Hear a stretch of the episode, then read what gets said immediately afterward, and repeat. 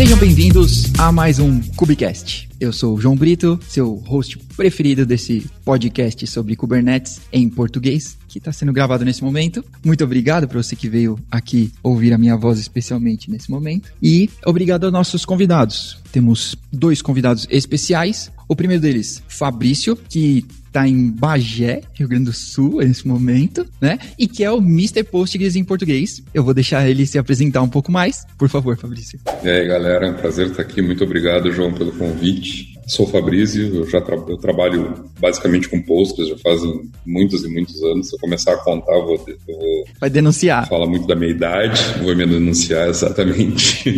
então, isso começou lá ainda na década de 90, no final da década de 90. Então, eu estou aí há cerca de mais de... Muitos, muitos anos, não faz a conta. É, desde assim, trabalhando com Postgres. E hoje, particularmente, eu estou trabalhando muito com pesquisa e desenvolvimento. Eu contribuo com a comunidade, tanto a brasileira, há muito tempo organizando eventos, listas de discussão, meetups e tudo mais. Sou um dos, dos organizadores uh, do Postgres aqui no Brasil e também com a comunidade internacional, ajudando também em eventos, em projetos e contribuindo com o código-fonte do Postgres. Sou um dos brasileiros que contribui com o código do Postgres já faz bastante tempo. E estamos aí, é isso. Basicamente essa é a minha vida aí. Que legal, que legal. Muito bom. Nós temos também conosco o João Vitor, que está em Niterói nesse momento, no Rio de Janeiro. E é o nosso DevOps fantasma. Eu vou deixar ele se apresentar um pouco também. Fala um pouco de você, João. E aí, Brito, tudo bom? Obrigado aí pelo convite. Eu sou do, do Rio de Janeiro, Niterói. Trabalho com uma empresa de e-commerce, né? Há já um, alguns anos, né? Porque ela comprou a empresa que eu trabalhava de desenvolvimento e eu acabei sendo incorporado. E então, no total, eu estou há 11 anos, né? Na companhia. Hoje em dia, eu só trabalho com um banco de dados não relacional cuidando dele junto com o time. É, MongoDB, Redis, Cassandra e Sola e um pouquinho de Elasticsearch também, mas acaba que eu sei um pouquinho de cada coisa, quase um pato. DevOps raiz então, né? É, exatamente, entendeu? Acho que acho que tá bem apresentado. Tá bom. Olha, eu vou usar essa, eu vou usar essa metáfora agora pra frente. DevOps é um pato. Muito bom.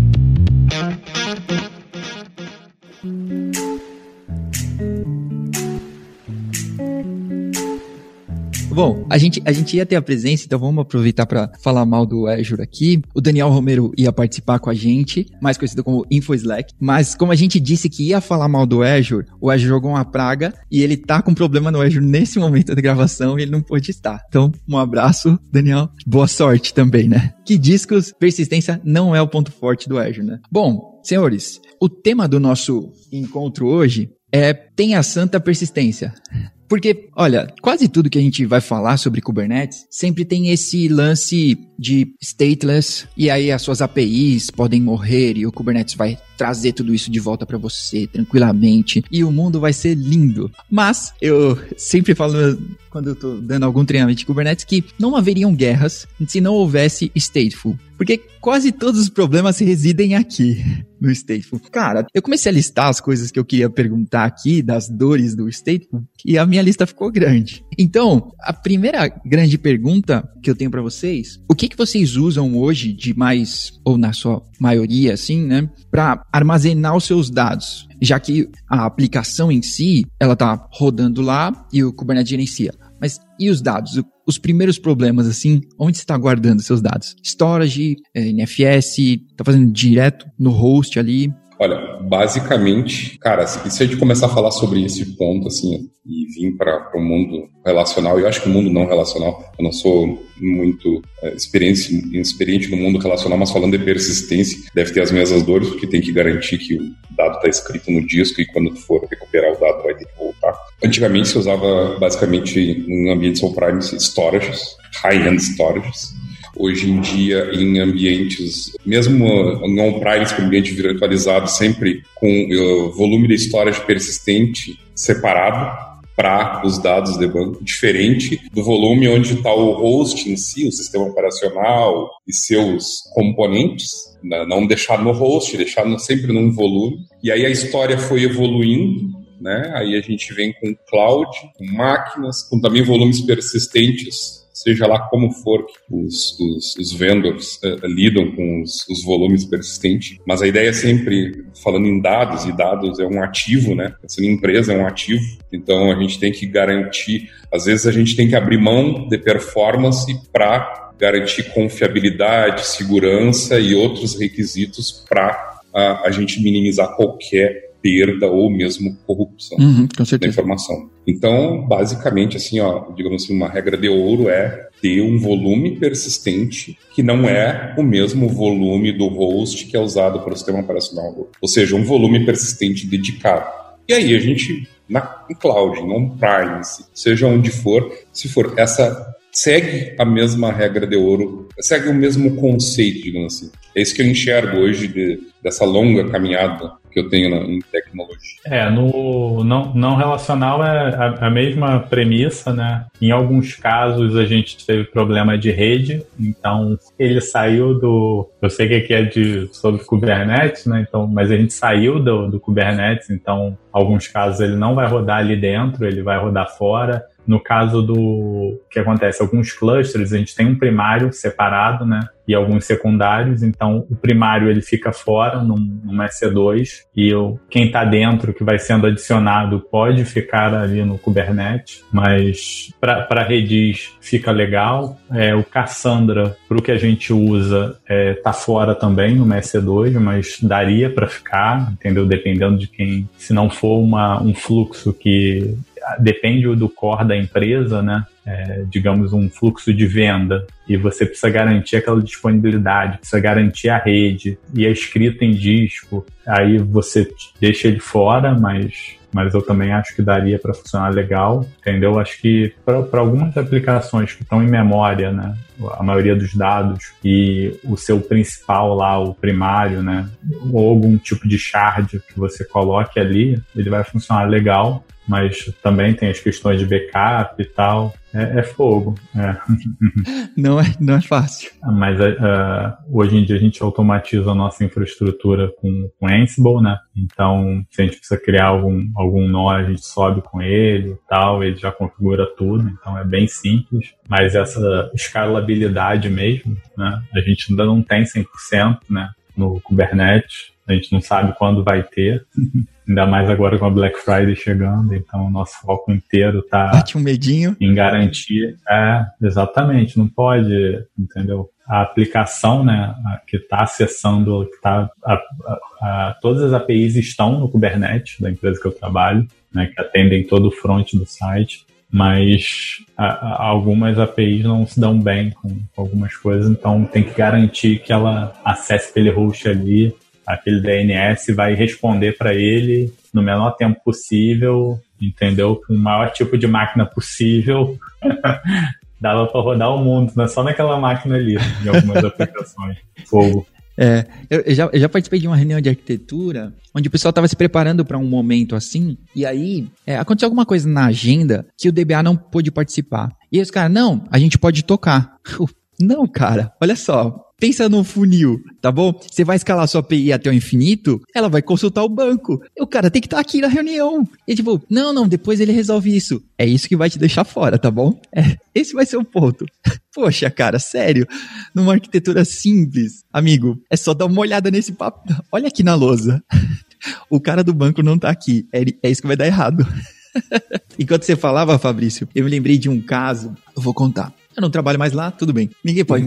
Já faz muito tempo. Então, eu trabalhava na Local Web 2009 ou 2010, por aí, 2009 ou 2010, e aí tinha um encurtador de URL que era muito famoso e era moda naquela época, né, que se chamava Migrime, vocês devem talvez se lembrar assim, e que tipo saiu do ar forever e tipo o cara gravou um vídeo assim e a gente até brincou porque o vídeo era só do busto, assim, né? Só do rosto. E aí, tipo, tinha certeza que ele tava com uma faquinha para dar um hackiri, assim, no final. Porque ele tava contando que ele tava, tipo, assumindo o erro, né? Ah, eu que cuidava aqui sozinho e tudo mais, empresa de um homem só, né? E que ele hosteava numa, numa máquina e o backup tava no HD dentro da própria máquina. Era um HD separado e tudo, mas ele não verificou. Tipo, ele tava se autoflagelando assim, porque ele, eu não, o meu problema, né, eu não culpo os casos. Os caras fizeram errado, tudo bem, mas eu sou o cliente, eu deveria ter verificado que eles estavam armazenando esse HD dentro da mesma máquina. E deu problema, perdeu as duas, um beijo, um abraço. O serviço não voltou. Tchau. Cara, imagina, zerou o serviço do cara. Mano, não, eu, eu, no final do vídeo eu teria, eu teria enfiado a faca no bucho e adeus, cara. Não, não volto pra esse mundo mais. Beleza, separamos o nosso disco. E o crescimento? Eu acho que é o, que é o segundo episódio que eu vim falar disso, sobre capacity planning, crescimento, porque uma coisa é eu ligar 200 pods de API. Agora, outra coisa é cara, de repente vem uma chuva de dados aqui que a gente não estava preparado. Disco não é assim, né? Que cresce. Ah, vai aumentando aí. E aí? Histórias de horror. não, é. Pra, pra gente aqui, é, por sorte, né? Já deve ter uns oito anos, né? Que a gente saiu da, das máquinas hospedadas, né? A gente usava o Wall, entendeu? E foi para AWS. Só que a gente dividiu em micro. A gente já começou como microserviço, então a gente tem mais de 200 microserviços a gente atendendo com persistências, né? De MongoDB. Então, cada time pede para a equipe de persistência um banco e a gente vai cuidando, então não chegou a crescer nesses limites. Ah, entendi. Entendeu? Então, a, até teve um que cresceu e tal, e a gente falou: o custo está muito alto, vamos fazer o backup desses dados que vocês não consultam nunca para S3, né, um bucket protegido e tal. Se vocês precisarem recuperar, a gente consegue recuperar isso fácil. Vocês não vão perder isso e a gente só vai transferir. Aí era questão de tera mesmo, mas mesmo assim a gente nunca topou no limite da AWS não. Legal. A gente topa no de rede. ah, throughput é assim. Então, mas vocês estão. Então, uma pausa para falar de microserviços, né? Então, vocês hoje conseguem fazer microserviços mais perto do by the book, onde está conseguindo entregar database para APIs e tudo mais, separadinho, né? Paradinho. E para cada fluxo, às vezes a API tem, ela atende tanto fluxo de, do front quanto do, do de venda, né, do de apresentação para o de venda. Uhum. E tem um database específico para cada lugar e sincando entendeu? Consegue fazer direitinho. Que legal. Ó, parabéns pros devs aí, hein? É, foi, foram, foram anos de lutas. Sim, tá contando o resultado, né? Não como cheguei aqui. É, o resultado depois de alguns anos é, dá, fica legal, mas foi, foi difícil. E até hoje também ainda é difícil, né? Se a gente falar de volume de Black Friday e tal, que uhum. é pesado testes de carga que, que a gente faz para porque as, as, APIs mudam muito, né? É, de um, de um ano para outro. Então você garantir que elas ainda vão ter a mesma performance é, também é complicado, é bem difícil. Eu, eu até agradeço por eu não trabalhar no e-commerce assim, porque me corrija se eu estiver errado, mas parece que todo o trabalho não importa se você não superar Black Friday ou Natal assim, tipo, ah, vocês não tramparam? O que aconteceu? Vocês tinham esse dia. Antigamente era o Natal, né? Aí começou a Black Friday, né? Que virou ponto de ouro, né? Do, do e-commerce. Mas realmente, você trabalha o ano inteiro para entregar uma Black Friday. É, é bizarro meio. é, a partir de sexta-feira agora eu tô alocado em cliente só para Black Friday. É, tá todo mundo de olho. Cara, tudo, tudo que, que a gente, que o nosso setor, né, de, de TI acho que foi o menos afetado, assim, né? Pela pandemia, essa história. Ah, a gente já. A gente tem algumas vantagens, né? Então. Mas agora vamos pastar. Agora, esse mês é, é para pagar. É, é verdade. E, e você, Fabrício? Bom, lidar com crescimento, o João foi. deu na certinha ali. Às vezes a gente pensa que é um uh, crescimento com bancos e com, com aplicações que, que têm uh, estado a gente sempre quer que a solução, de, a tua solução de storage, teu NoSQL ou teu RDBMS, seja automático e escale horizontalmente ao infinito. Isso é, é, o desejável, assim, é o sonho de consumo de, de todo mundo. Não, eu tenho um, um endpoint único, eu aponto para esse cara aqui, o meu Postgres, o meu MySQL, o meu Redis, o meu Cassandra, whatever, que for ter uma persistência e ele que se vira indo para os lados, para cima, para baixo, na diagonal, para escalar.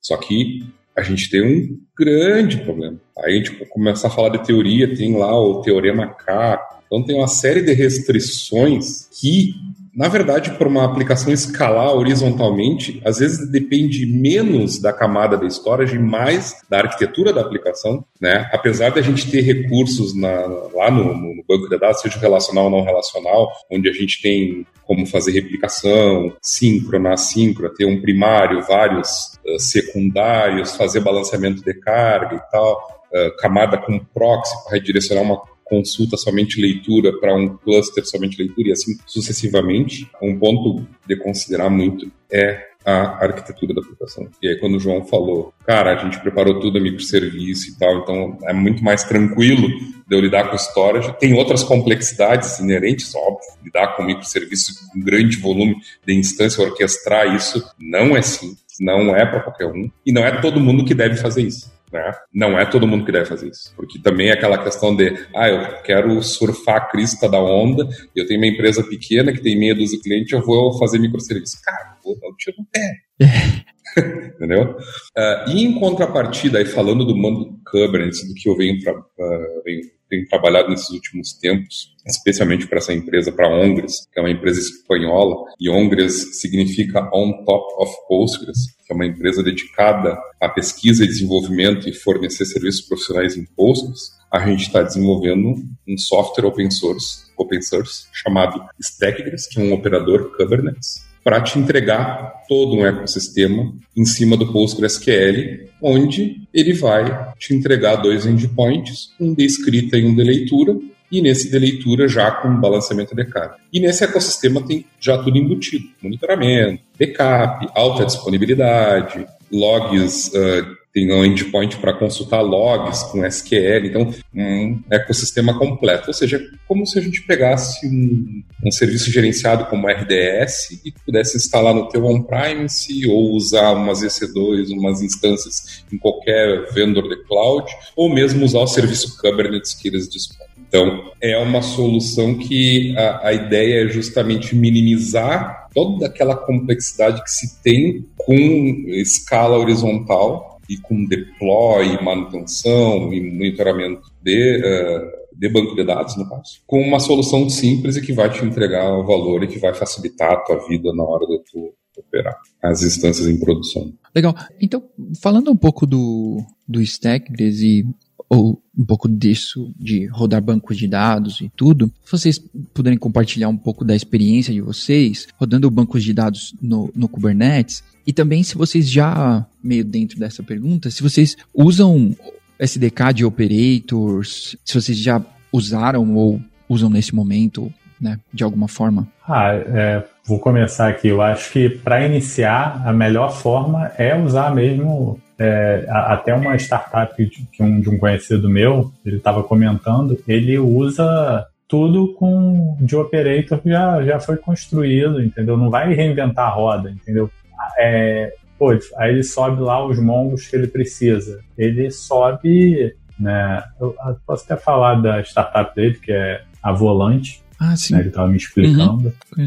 Aí ele falou que ele está usando todos esses e para não, não, não, tem não tem porque ele reinventar, entendeu? Não tem porque ele tem milhões de microserviços. Ele usa ali porque ele precisa, entendeu? Faz o backup, faz tudo. É, seria muito se para uma startup, né, para uma questão que é muito pequena, não, não, não é o core do negócio dele guardar aqueles dados. É, são dados de apresentação, dados de. São dados simples, entendeu?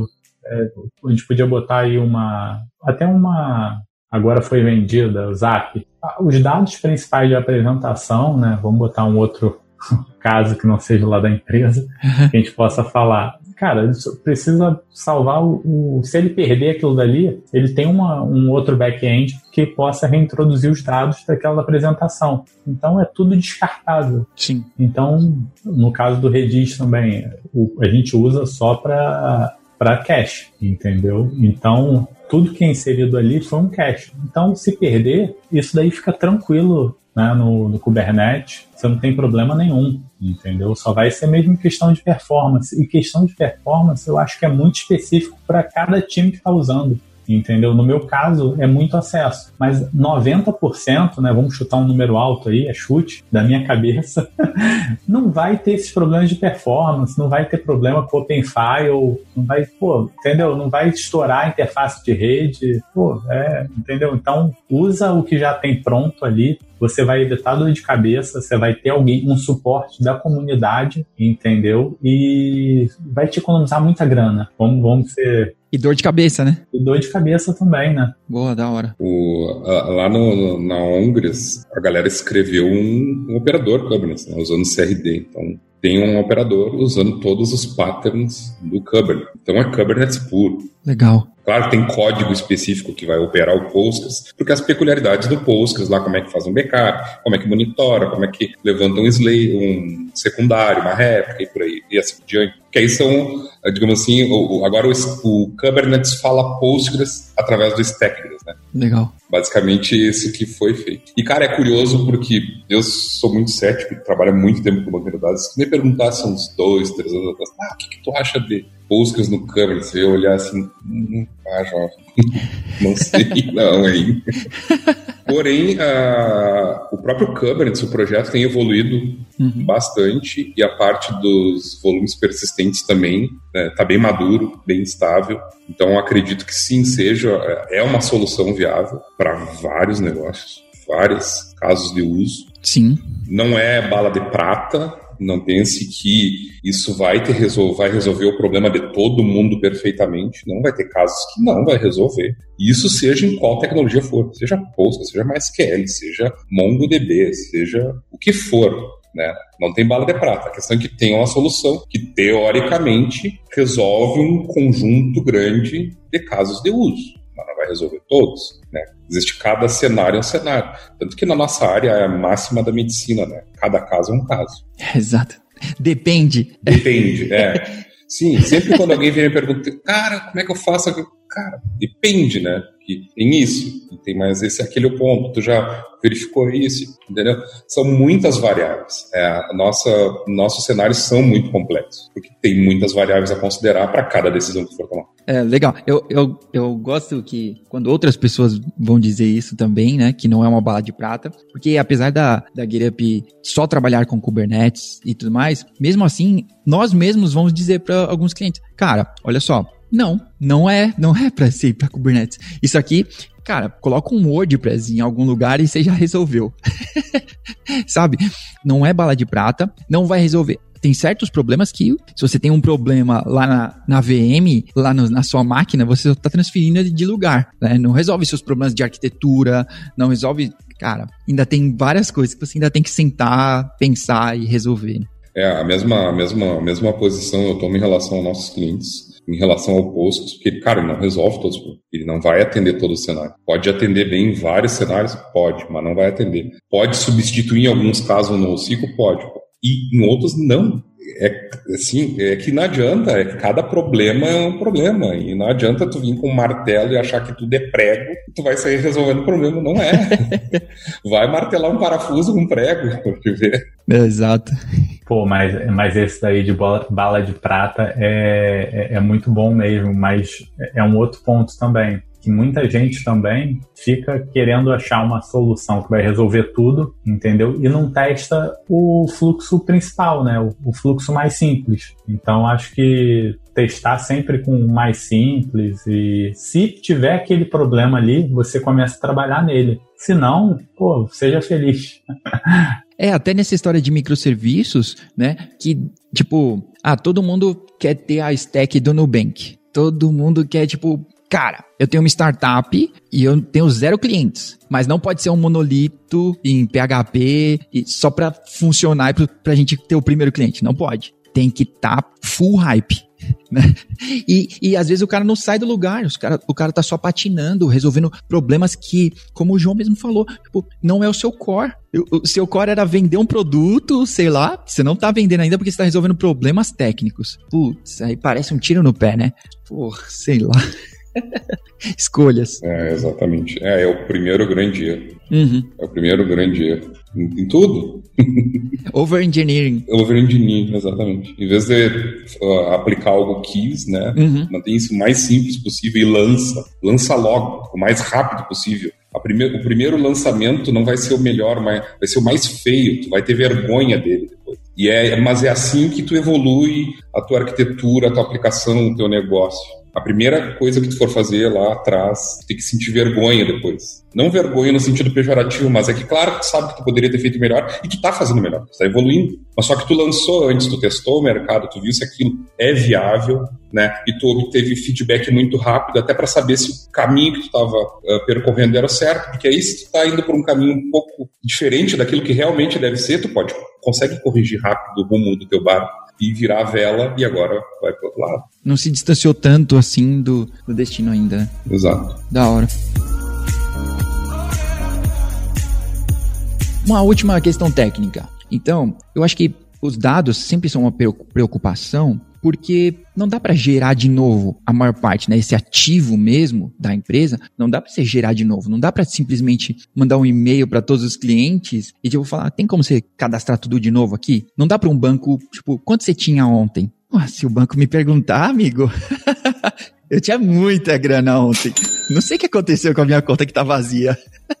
então, o que é que vocês usam aí? Se live réplicas, né, espalhar isso para diminuir o bom e velho backup, é, snapshots, mesmo que seja lá no VMware, essas coisas. Me digam aí, boas dicas. Então, a, a, a gente usa todos os possíveis. É, tem no Mongo tem uma facilidade que a gente consegue criar uma instância chamada delayed. Ela vai estar tá tantos é, minutos atrás do, do primário. Então, para o Mongo, a gente consegue ter um, tem, tem um caso lá de um banco que é muito importante, que a gente tem um snapshot dele, do disco, feito todo dia. A gente tem uma instância que está com os dados atrasados de 3 horas e uma outra com os dados atrasados de 12 horas, entendeu? Então, é, é um custo, eu, eu, eu creio que não seja para todas as companhias, né?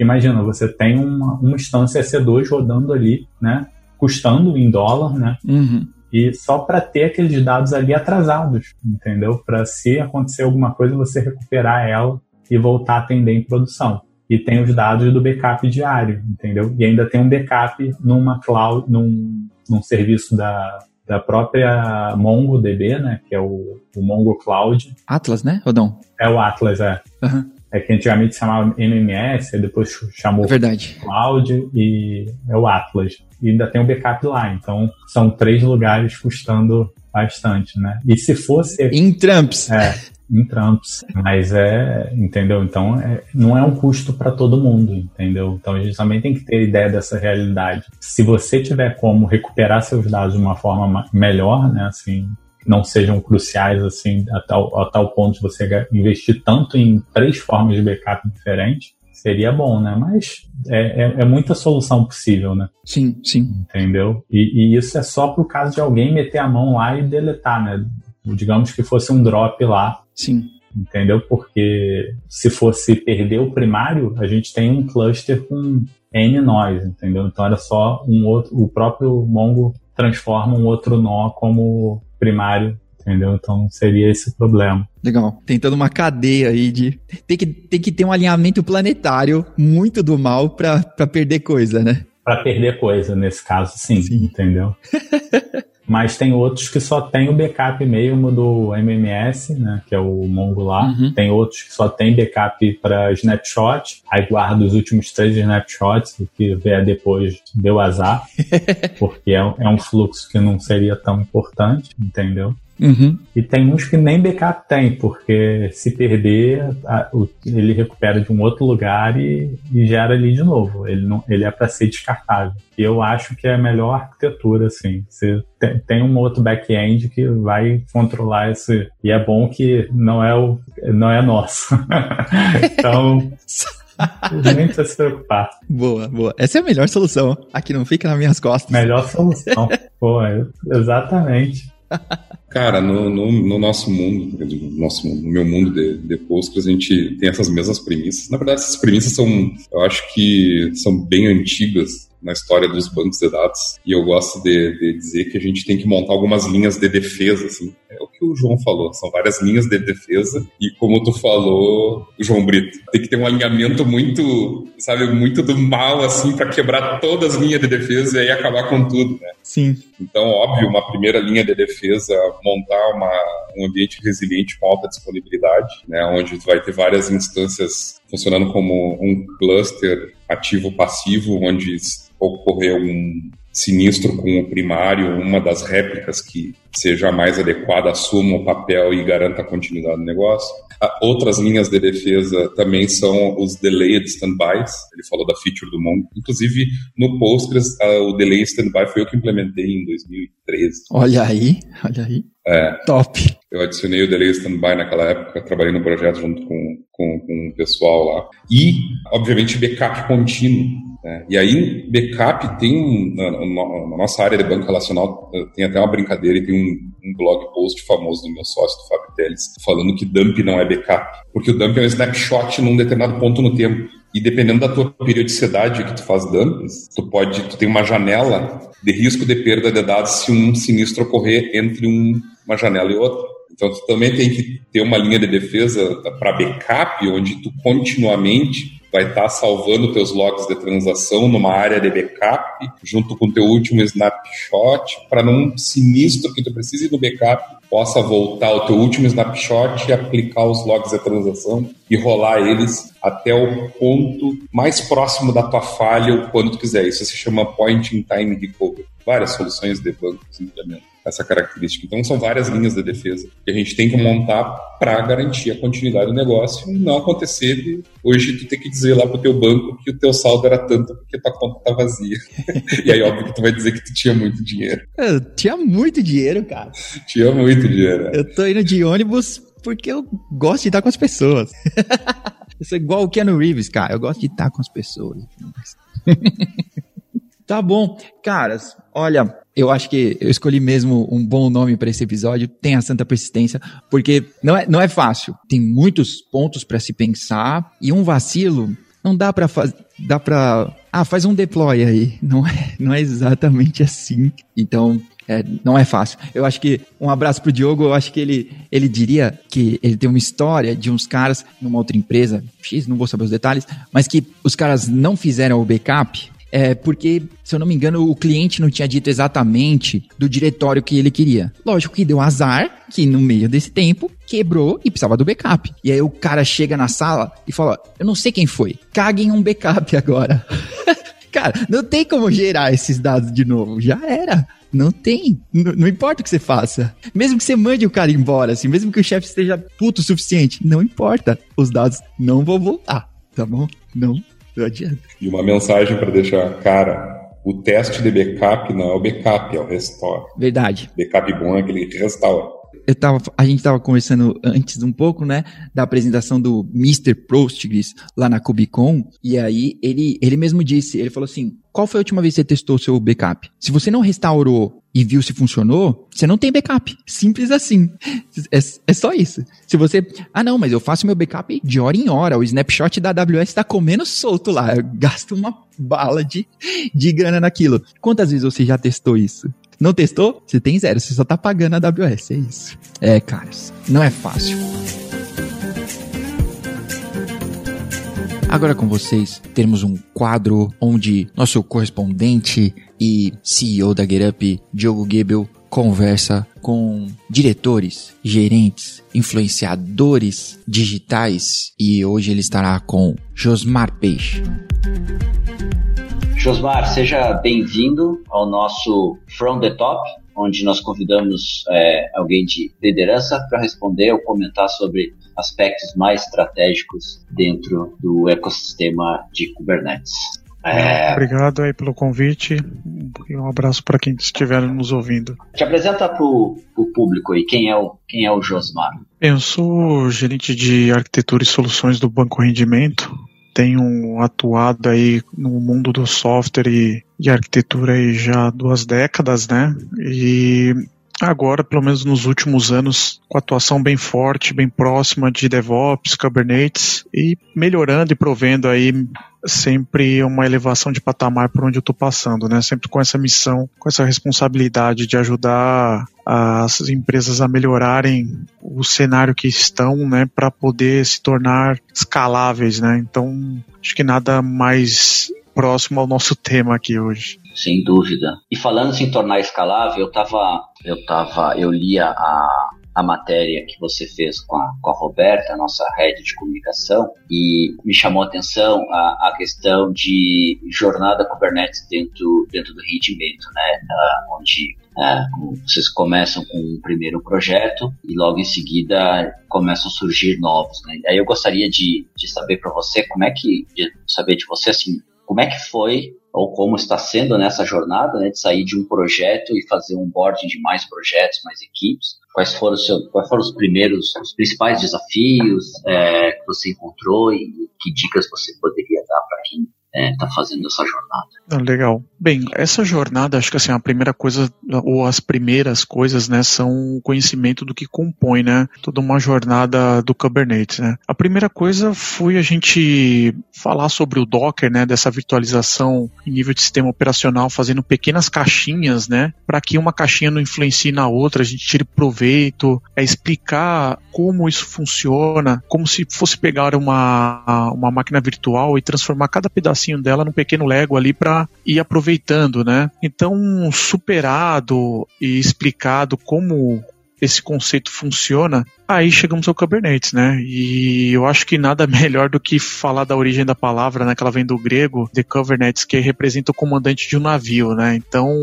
Kubernetes, ele como comandante, ele orquestra todas essas caixinhas, né? Assim como o próprio nome container, né? Já é autoexplicativo. Imagina a gente num porto tendo que organizar tudo aqueles containers em navios ou colocando no porto. Então, é a mesma coisa para cada caixinha de cada aplicativo, né? Então, eu vou pegar essa caixinha, organizo nessa VM nesse cluster e vamos, ah, quantos clusters a gente precisa, esse aqui vai em qual nó e por aí vai, né? Então, explicando que o Kubernetes é esse orquestrador do cluster organizando esses containers, aí a gente, a gente consegue falar agora do primeiro projeto aí que foi toda essa migração para uma nuvem pública Azure, que foi bem interessante, foi bem desafiadora. Saímos de uma cultura onde havia um, um parque muito grande de sistemas monolíticos e precisávamos entregar algo mais voltado a microserviços, a algo que fosse elástico, né? Seja para cima ou para baixo, porque pensa que numa campanha a gente precise é, ter mais máquinas, mas é algo muito pontual, muito temporário e em, em outros momentos ficaria ocioso. Então nada mais mais, mais próximo do que uma boa gestão, seja de custo de máquina, a gente usa essa elasticidade que a nuvem oferece e o próprio Kubernetes, ele muito rapidamente consegue nos ajudar a fazer essas configurações. Em um minuto, o, o cluster já está com seu novo setup, né? Bem, o primeiro projeto, é, Diogo, eu acredito que a primeira coisa foi mostrar o conhecimento e vencer a cultura do que já se se vinha fazendo com vitórias, mas que poderia mudar um pouco o rumo, né? Não precisaria ser feito da mesma forma que vem. Porque a frase time que está ganhando não se mexe talvez funcione para outras áreas, mas tecnologia não é assim. Então a gente teve que quebrar um pouco esse ciclo de práticas e tecnologias dominantes, né? Quebrando um pouco desse paradigma, a gente com a ajuda aí também da Gerap, obviamente, a fazer o que aos poucos as coisas fossem feitas a várias mãos, né? A administração da infra, o deploy, é, a gestão dos containers aí via, via Kubernetes, no, olhando obviamente pela entrada do cluster, né? Mostrar o valor em tempo de deploy, o quanto que a gente ganhou de performance, o nu, os números que aumentaram muito. Se eu não me engano, a nossa média saiu de 66 deploys para mais de mil. E tende a aumentar porque a gente agora, qualquer aplicação já tem que nascer é, Cloud First, API First. Então, você tem, tem que já nascer orientado à nuvem, tem que já nascer como API para a gente conseguir aproveitar o melhor que tem num ambiente de nuvem, um ambiente com Kubernetes, né? É, desculpa interromper, eu vi no artigo que foram de 60 e alguma coisa deploys por mês para mais de 1.100, ah, dá um crescimento de quase 20 vezes. E aí eu estava refletindo sobre ah, o que, que significa isso, né? Você conseguir fazer mais, fazer processo de deploy, fazer 20 vezes mais deploys do que estava habituado, né? E o impacto que isso tem até na qualidade dos produtos e dos serviços que são, que são criados, né? Porque o que significa esses 20 vezes mais deploy? Significa 20 vezes mais iterações é, no software que está sendo escrito e colocado no ar, né? Imagino que isso para a organização tenha tido um impacto, tenha tido vá ser percebido ainda em algum tempo futuro é, o impacto que isso vai causar né, na evolução dos, dos produtos. Eu diria que hoje o impacto já está sendo reconhecido porque às vezes o pessoal fala muito de automação ligada a RPA ou IoT, mas sendo muito sincero, o próprio Kubernetes, quando você faz um setup via arquivo MML nos projetos, você já está automatizando muita coisa, né? Então essa automação de uma esteira de deploy com o Kubernetes para ele ajustar o cluster, ajustar o workload ali, o pods, enfim, né? Seja também ajuste de variáveis de ambiente que era é, feito manualmente nos servidores, hoje em dia não, você faz isso direto no cluster. Então essas essas, esse tipo de automação que o Kubernetes nos proporciona fez a gente sair de uma escala extremamente baixa e extremamente morosa e manual para algo muito automático. A gente obviamente acompanha, é, nem tudo a gente precisa fazer uma governança, então nem tudo pode enfim, ir para um ambiente ou para o outro sem, é, sem ter um mínimo de, de gestão, né? Mas assim, no mínimo, hoje de teste, promulgação, uma pré-produção, a gente acelerou demais esse tipo de, de situação, onde putz, estamos fazendo alguma correção emergencial, temos algum projeto que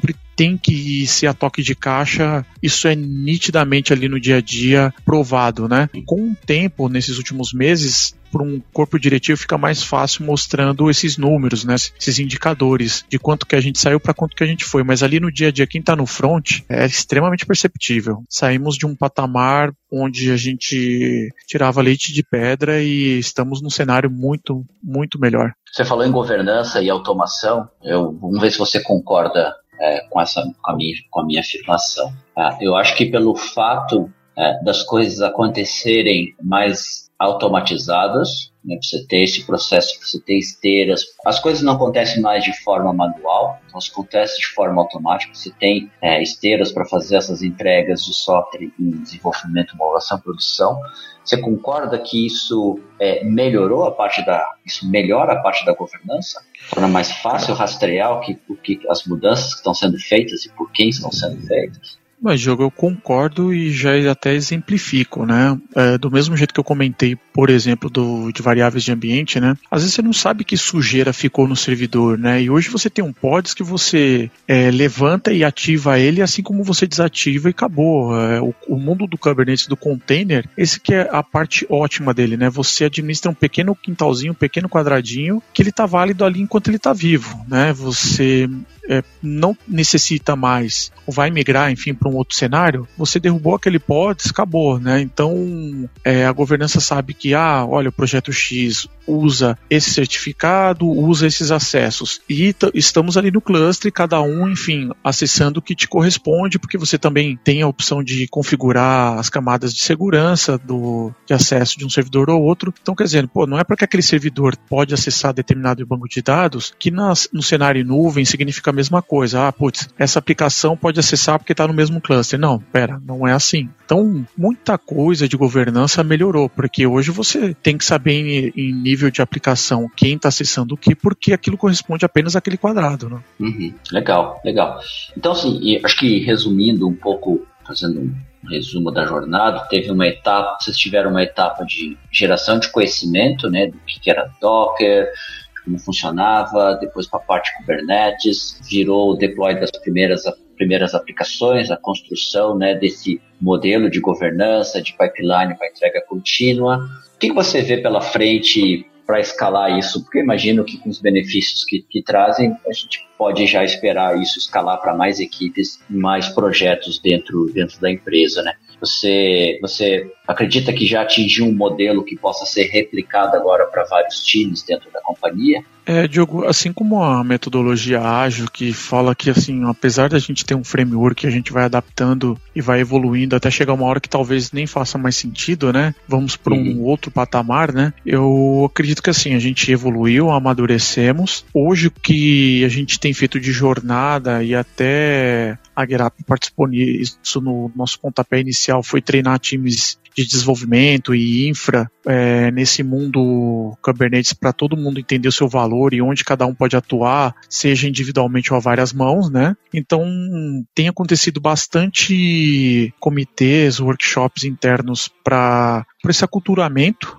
e obviamente que né, a gente criou alguns comitês para a gente poder atuar próximo aos tech leads dentro da, do grupo rendimento para que todo mundo esteja falando a mesma língua. Então, mesmo tendo dificuldade técnica ou não, temos lá um responsável por DevOps no que ajuda todo o grupo a fazer o setup, colocar suas aplicações nessa esteira e nesse formato. Temos gente de arquitetura do meu time para ajudar, é, seja numa configuração, algum conceito, porque às vezes a pessoa está usando algum, está fazendo uma manutenção em algum legado, onde é um pouco mais trabalhoso tirar um proveito maior da, da arquitetura do Kubernetes ou dessa jornada DevOps com Kubernetes, né? Então a gente fica muito próximo porque a ideia é a gente mais e mais criar aplicações, esteiras extremamente automatizadas o máximo que puder para que nenhuma aplicação tenha muita intervenção humana. Então, a ideia é que se um,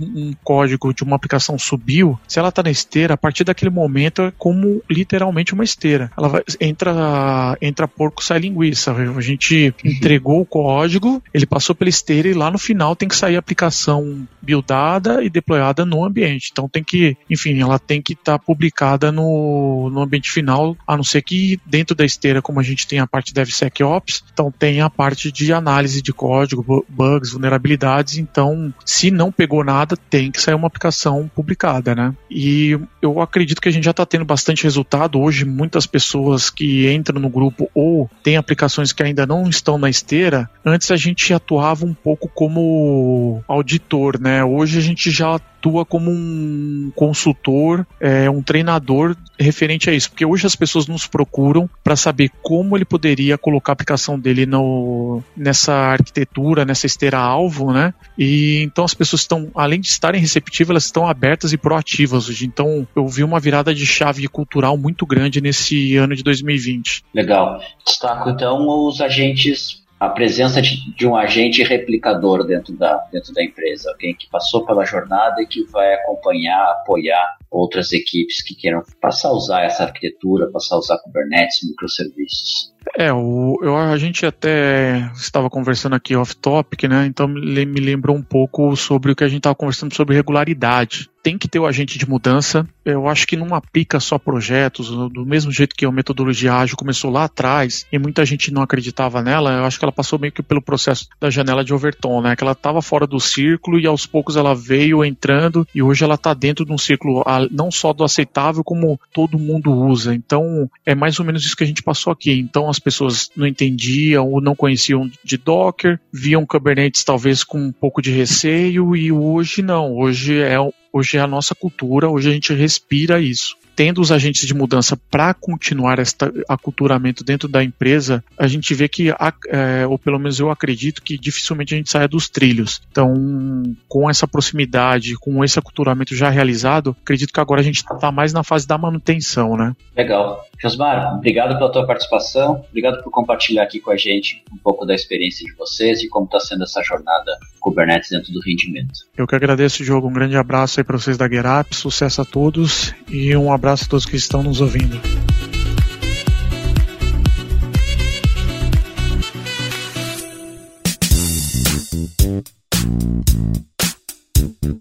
Bom, mas para relaxar, recomendações da semana. Recomendações para você desopilar ou não. Vamos lá. Quem tem a primeira recomendação aí? Eu, como bom e velho gaúcho, recomendo uma, um assado gaúcho, um churrasco gaúcho, um costelão bah. de chão e uma boa cerveja para quem gosta. E quem não, quem não bebe, um suco, uma água ou um bom chimarrão. Pode, na, na cultura aí, pode chimarrão e o churrasco? Sim, sim. Tanto que a gente, geralmente, quando a gente começa a preparar o O churrasco a gente está tomando um chimarrão. A gente passa para as bebidas geladas, digamos assim, depois. Entendi, entendi. A gente começa o dia num bom e velho amargo, como a gente chama o chimarrão. Legal, legal. Olha aí, a gauchada. tá bom. E a, e a nossa dica carioca, João? Pô, eu vou recomendar aí o ver o vídeo do jogo do Flamengo de hoje contra o Atlético Paranaense aí. Vamos, vamos ver aí se vai, vai ficar, vai ser memorável, né? tá bom. Flamengo e Atlético? É. Tá bom. Ó, pra você que estiver ouvindo nesse momento, eu vou colocar o link do replay. É, eu vou colocar o link do do, replay. do, do YouTube, é. Já deve ter aqui, eu te mando. tá bom. que da hora.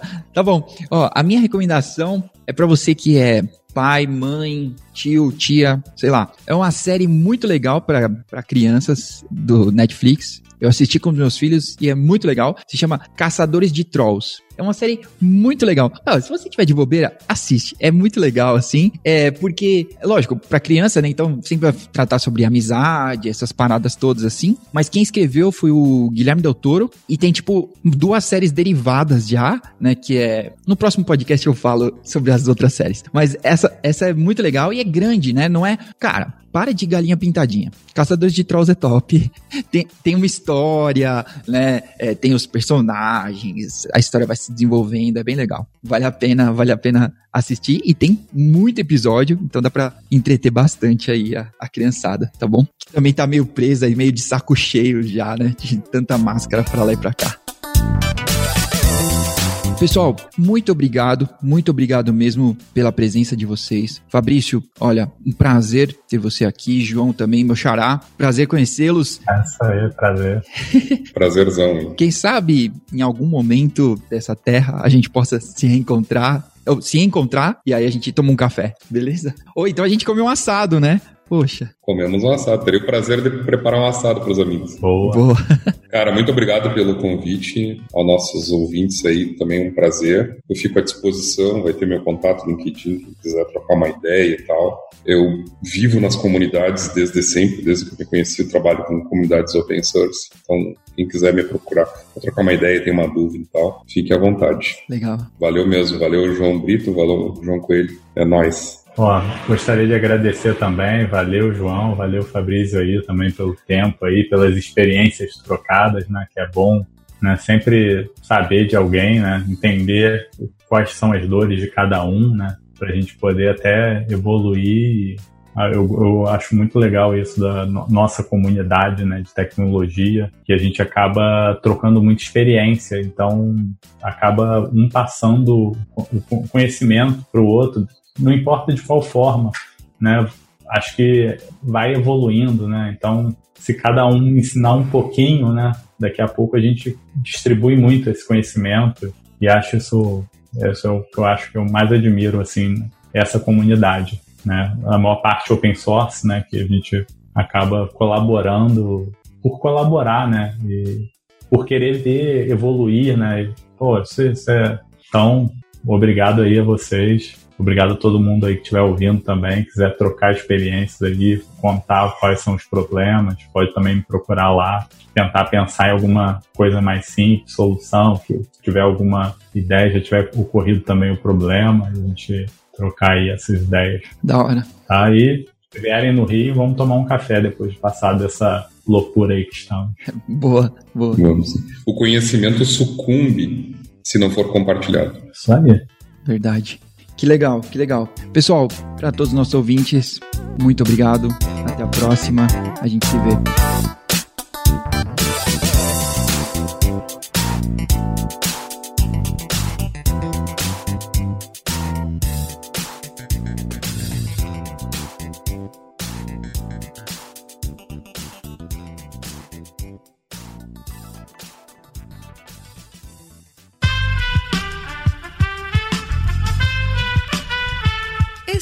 Podcast foi editado por Aerolitos Edição Inteligente.